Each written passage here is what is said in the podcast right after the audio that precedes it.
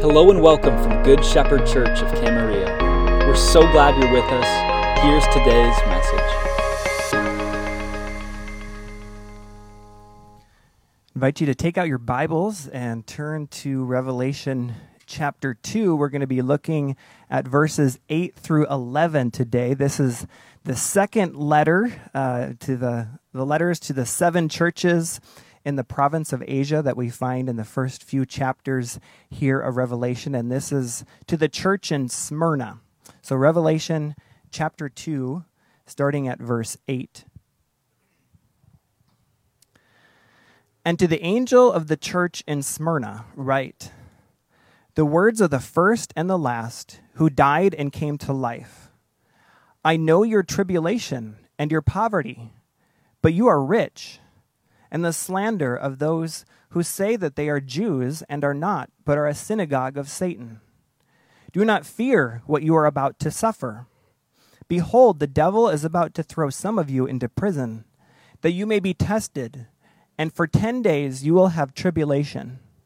Be faithful unto death, and I will give you the crown of life. He who has an ear, let him hear what the Spirit says to the churches. The one who conquers will not be hurt by the second death. Let's pray. God, these are your words. We thank you for your truth. We thank you that this letter was true for the church in Smyrna about 2,000 years ago, and we thank you that this letter is true for us today, too. There are truths in this, God, that you want us to hear, and we pray that you would speak to us, speak to us your truth this morning. We pray in Jesus' name. Amen. How many of you are familiar with the term preppers? I didn't say peppers, preppers, P R E P P E R. Okay, there's a few of you. Uh, back on March 13th, Time Magazine came out with an article entitled What Preppers Can Teach Us About Dealing with the Coronavirus Outbreak. The article noted, of course, what we all observed in those early days of the shutdown. You know, people stocking up on food, medicine, other supplies. There were shortages of all the staple items, you know, the milk, the bread, the eggs, and of course the cleaning wipes and hand sanitizer and toilet paper, which will go down in history, disappearing from all the store shelves. But this article says there's one group of people who need not rush to Target or Walmart to stock up so called preppers, or people who go to what many consider to be extreme lengths to prepare for emergencies. Whether they're concerned about terrorist attacks, natural disaster, or any number of threats, preppers take comfort in having enough supplies on hand to weather a storm or an outbreak. Of course, as with any mindset or philosophy, this principle can always be taken too far. And the article continues to explain that many of those outside the prepper community have long viewed preppers as overly paranoid, a sentiment that is perhaps amplified by shows like Doomsday Preppers. Maybe some of you remember that. National Geographic, which turns their efforts into fodder for the rest of our entertainments. But in times of crisis, having plenty of supplies and food on hand starts to look far more rational. In fact, many of us could learn something from preppers. In fact, a 2017 report from the CDC found that nearly half of all Americans don't even have a basic emergency kit in their home. Interesting. Well, today, as we look at this passage in Revelation, I want us to become preppers, preppers of a different kind, though. I'm not talking about stocking up on physical necessities out of paranoia or maybe going out and buying a homestead somewhere off the grid because the end of the world is upon us. I'm talking about a different kind of preparation. I'm talking about a spiritual preparation because the Bible warns us, warns all believers of suffering and persecution that's either already upon us or is coming in the future. Scripture is full of warnings that we would be very foolish to ignore. And that's what this letter to this church in Smyrna is all about. And there are truths that we can learn from this letter written to them as God warned them. Jesus warned them of the suffering that they were about to encounter. Now, a little bit about Smyrna. Uh, it was one of the most beautiful cities in Asia Minor, and it was known for its its west gentle breeze. It was a great trading city. Uh, its harbors were very safe and, and convenient for the, all the trade that went on. It was beautifully situated. I kind of picture a city a little bit like Santa Barbara. We all love Santa Barbara. We love how it's situated, the beautiful weather, the Mediterranean climate. That's kind of how Smyrna was. Uh, the steeply rising mountains as a backdrop. Smyrna was actually nicknamed the crown of Asia. It was a very coveted comfortable place to live as long as you weren't a Christian. It was not an easy place for Christians to live. Yet, for followers of Jesus, and I hope that you have experienced this as a follower of Jesus, earthly comfort doesn't matter. In fact, verse 8, Jesus speaks to them as the first and the last who died and came to life. And when you think about that in comparison with Jesus Christ, with the first and the last, the one who died and came to life, the King of the universe, in comparison with him, all earthly comforts are worthless. Now, this is the type of letter that nobody wants to receive. I mean, nobody looks forward to that bad news, that, that letter that you open up and imagine this church basically hearing Jesus say to them, Church in Smyrna, prepare for suffering. In fact, that's what I've entitled this message this morning is prepare for suffering. But as much as it's the warning that none of us want to hear, what I want us to see in this letter are three statements. These are three statements of Jesus that give us strength for any suffering that we're going through right now or any suffering that may come in the future. Three statements directly from the mouth of Jesus. These statements give us strength. And the first, Jesus says, I know. It's a very short statement. I know. There's several things that Jesus knows. First, he says, I know about your tribulation. He's saying, I know your troubles and, and your afflictions. Now, we don't know the details of what Smyrna, the church in Smyrna, was going through, what type of suffering they were facing. We know that they were suffering persecution for their faith in Jesus. So that's one thing that he knows is their tribulation, their troubles. But it says he also knows their poverty. Poverty was actually a very common hardship among the people of the early church, the early Christians, for a couple reasons. First of all, most of them belonged to lower classes of society. And second, they sometimes suffered from the spoiling of their possessions. There were times when a heathen mob would uh, suddenly attack the Christians and go into their homes and destroy their possessions and destroy their homes as they left. But notice what Jesus says. What does he say about their material poverty?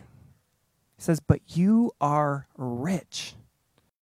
This is consistent with what Jesus said in the Beatitudes, Luke 6. Blessed are you who are poor, for yours is the kingdom of God. Then 2 Corinthians 6:10, listen to how the apostle Paul describes the poverty of Christians says, as sorrowful, yet always rejoicing, as poor, yet making many rich, as having nothing, yet possessing everything. That's something that Jesus knows. He knows what true wealth is. He knows what true where true wealth is found. It's not found here on this earth. He's telling the believers in Smyrna, and he's telling us, he says, I see your hardship. I know your earthly poverty, but you are rich. You are rich. If anyone knows that, it's Jesus. Who would you want to tell you you're rich? Whose standard are you going to go by? The world? Or by what Jesus says? Jesus now also knows something even deeper because this knowledge, where he knows their tribulation and he knows their poverty, is not just simply an awareness. It's like, okay, I, I, I know, I can see, I can see from afar. He knows, as in, he knows from experience. Now, maybe you've gone through something difficult and maybe there's been someone that's come alongside you and whatever it is about that person, they've been through something similar or maybe the same thing. And there's something about that person where you have this deep comfort knowing that they get it, they understand. Well, that's how it is with Jesus, as he says what he knows about their suffering and their persecution and their tribulation and their trials. He says, I know, as in, I know from experience. Think about it. Jesus left heaven. He left heaven to walk this dusty earth. He left his throne to live in, in this place. He felt everything that we as humans feel. He experienced every emotion. He experienced every heartache. Isaiah 53 says he was despised and rejected by men, a man of sorrows and acquainted with grief. Now, just like Jesus, these Christians in Smyrna were being slandered the cause of this trouble, the cause of their slander, was the Jews, those that claimed to believe in the one true God, the same God they believed in, but did not believe in Jesus. And listen to how Jesus describes these Jews that were slandering the Christians. He calls them a synagogue of Satan. Because here's the truth is that whoever is not for Jesus is against him. And remember what John 1 says about Jesus that he came to his own, but his own did not receive him. He was despised, he was rejected by his own people. And Jesus says, in these two words, Jesus says, I know. These two little words give us such great comfort no matter what you're going through, whenever you're going through something painful, no matter what tribulation or trial you're experiencing, whatever loss you're facing, if you're being ridiculed for your faith in some way, being put down by others or people that won't listen to you, won't listen to the truth. Jesus knows. He understands. He knows from experience. Hebrews 4:15, "For we do not have a high priest, speaking of Jesus, who is unable to sympathize with our weaknesses, but one who in every respect has been tempted as we are, yet was without sin." Jesus knows. He knows deeply. He knows intimately what we're facing better than anyone. And because of that, we remember those words. And Hebrews 12:3 says, "Consider him who endured from sinners such hostility himself against himself, so that you may not grow weary or faint-hearted." These words give us strength to face whatever we're facing or whatever we're going to face. Jesus knows. Consider him and don't lose heart. It's the first statement. The second statement, Jesus says, do not fear. Such power in those three little words. Do not fear. We've talked about this several times in the past. How many times scripture says, I think it's around 365 times, says, do not be afraid. Why does it keep coming up? Why do I keep mentioning it? Well, because scripture keeps saying it. Verse 10, he says, Do not fear what you are about to suffer. Behold, the devil is about to throw some of you into prison, that you may be tested, and for ten days you will have tribulation.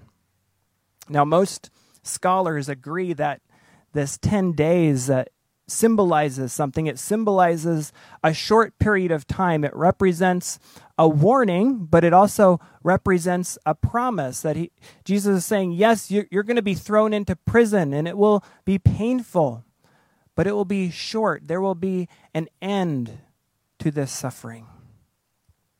For us, we know that God gives us warnings. Does God warn us in Scripture of suffering, of persecution that we might experience? When we studied 2 Timothy, we looked at 2 Timothy 3:12. It says, "Indeed, all who desire to live a godly life in Christ Jesus will be persecuted." Jesus gave a promise to his disciples the night before he went to the cross. He says, In this world, you will have tribulation. It's not a matter of if, it's a matter of when. And yet, Jesus says how we should respond. We should not respond in fear. Do not fear what you are about to suffer, is what he says. Now, as Christians in America, we can often feel like we're further, much further removed from persecution or suffering for our faith. Of course, you know, we, we hear of Christians in other parts of the world that uh, maybe are being tortured or they're being put to death or they're having part of their body cut off because of their faith in Jesus Christ. But what about the church in the U.S.?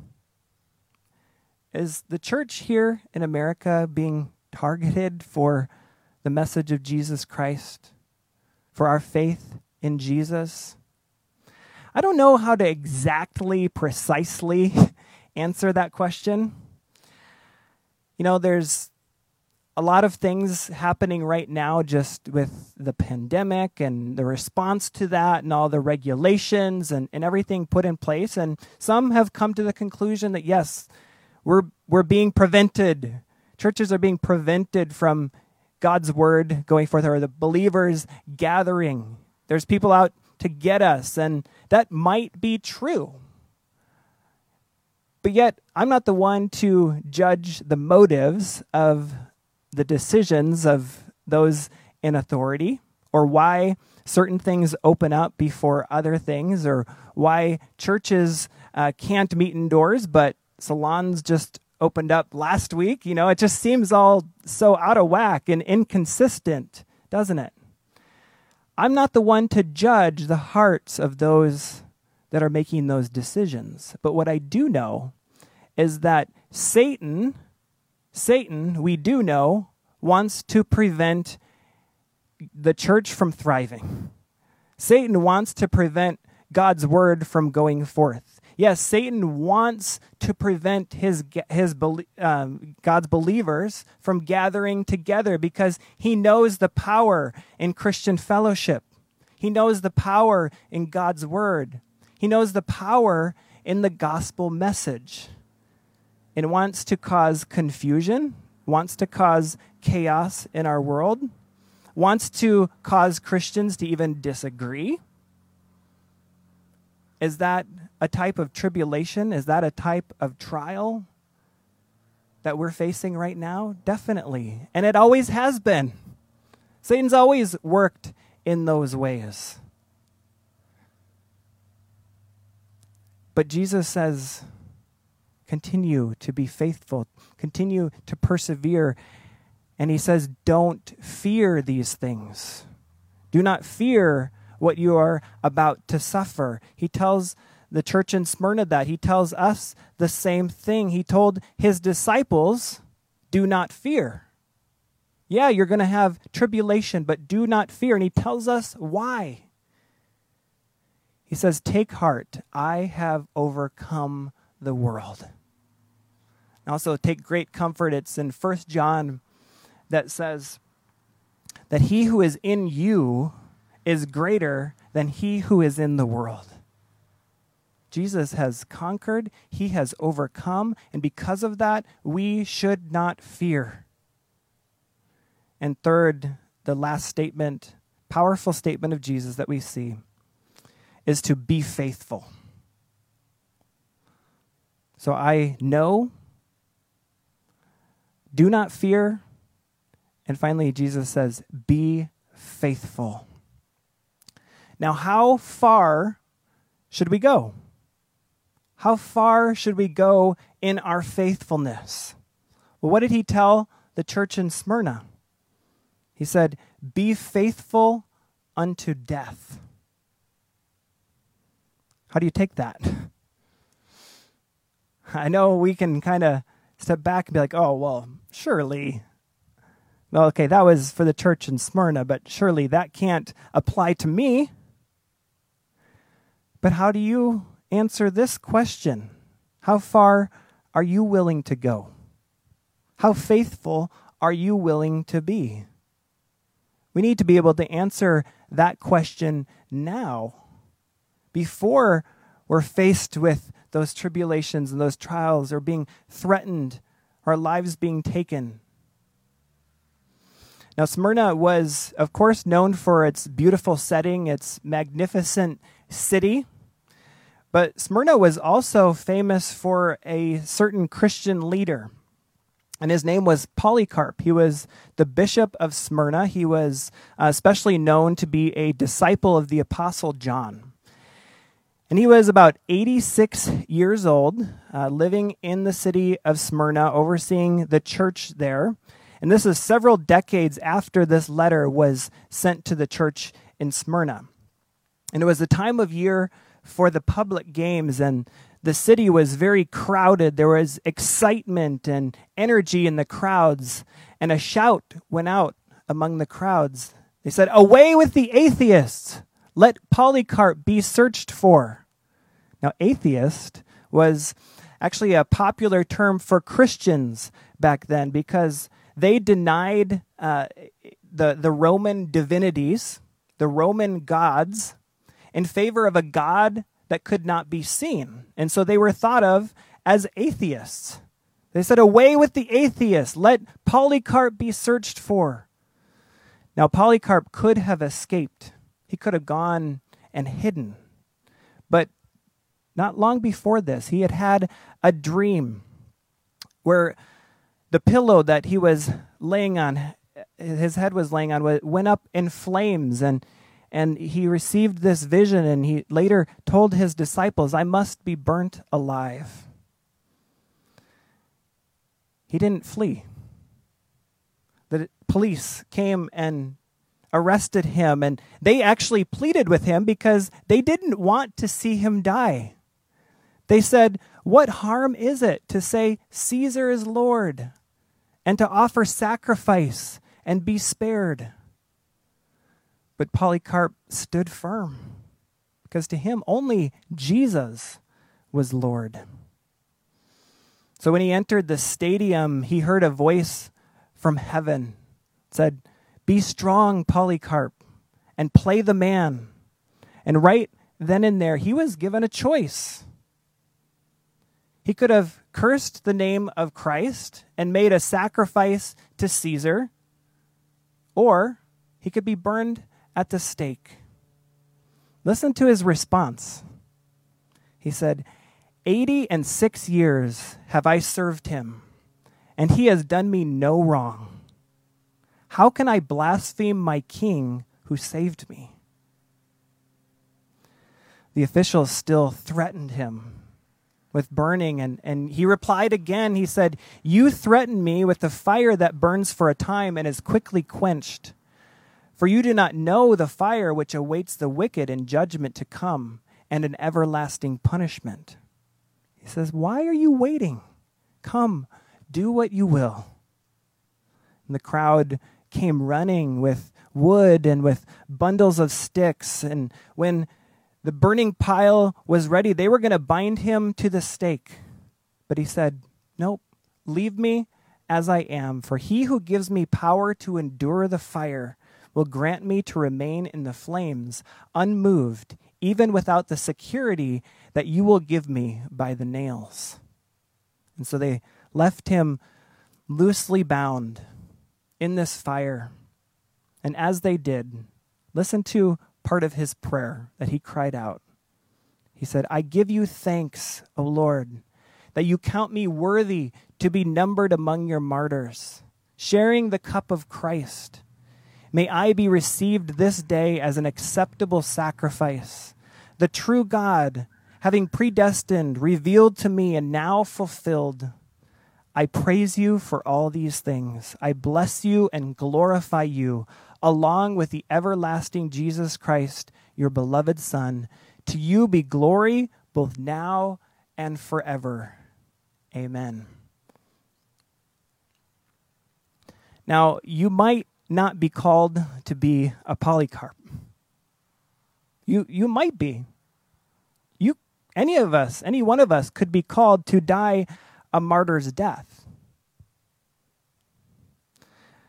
But Jesus does call all believers here to one thing. He says, Be faithful. Be faithful.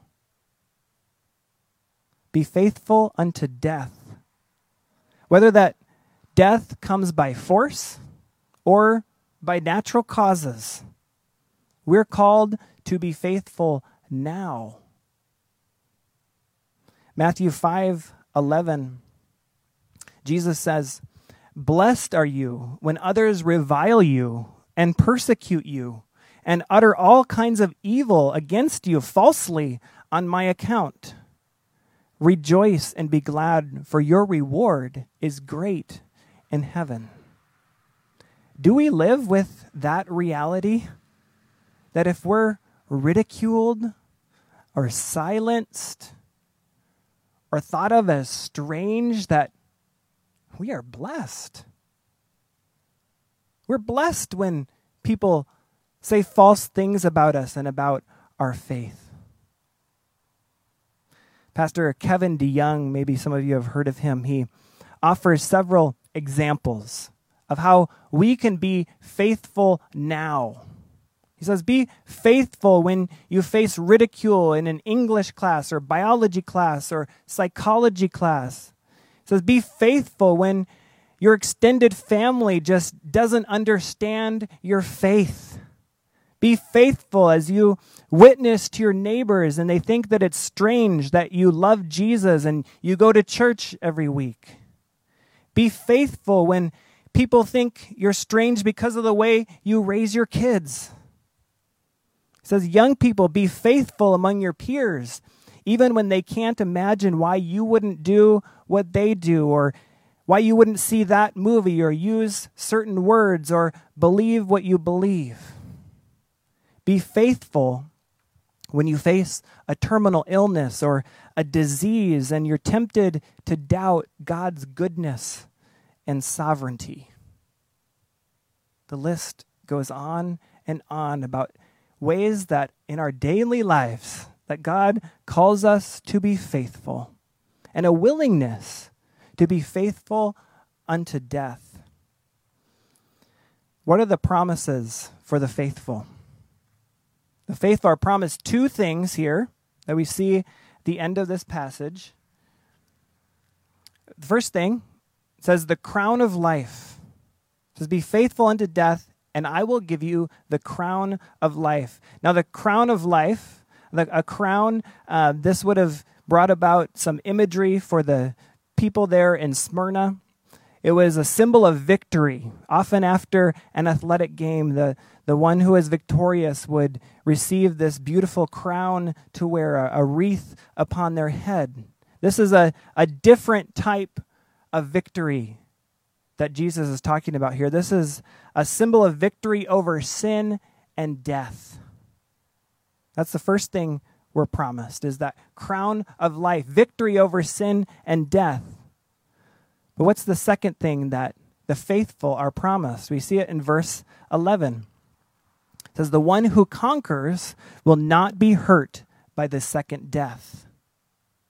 Now, we are all going to face a physical death. But believers will not face a spiritual death and instead will be victorious, will receive eternal life. That's what the faithful are promised. This past week, I want to share this quote in closing during an online worship leading conference. Everything's virtual these days. Uh, pastor and author David Platt said this. He said, The world has a pandemic. The problem is the people with the cure are keeping it to themselves. Who's he talking about? He's talking about us. He says, We have something better than a cure to COVID. We have a cure to sin and death. May we be faithful in proclaiming that cure. Faithful in proclaiming the cure of forgiveness of sins and the promise of eternal life that we find through the death and resurrection of Jesus Christ. If you're here today or if you're watching today and you have never received that cure, it's very simple. Jesus did say that he came, well, it does say about Jesus that he came to his own. His own did not receive him, he was rejected, but it says, but to all who did receive him, receive him as the cure. But to all who did receive him, he gave the right to become children of God, even to those who believed in his name. The Bible is very simple. It says, Believe in the Lord Jesus Christ, and you will be saved. You will receive that cure right here, right now, by having faith and trust in Jesus Christ as your Savior. And today, also, we have the opportunity to come and receive the Lord's Supper together. And as we do so, we are reminded of the cure of sin and death. Jesus says, Do this in remembrance of me. In what he proclaimed for the forgiveness of your sins, we come and we receive that promise once again. And may we be continually faithful in proclaiming that cure, in proclaiming the promise of eternal life found in Jesus Christ. Let's pray.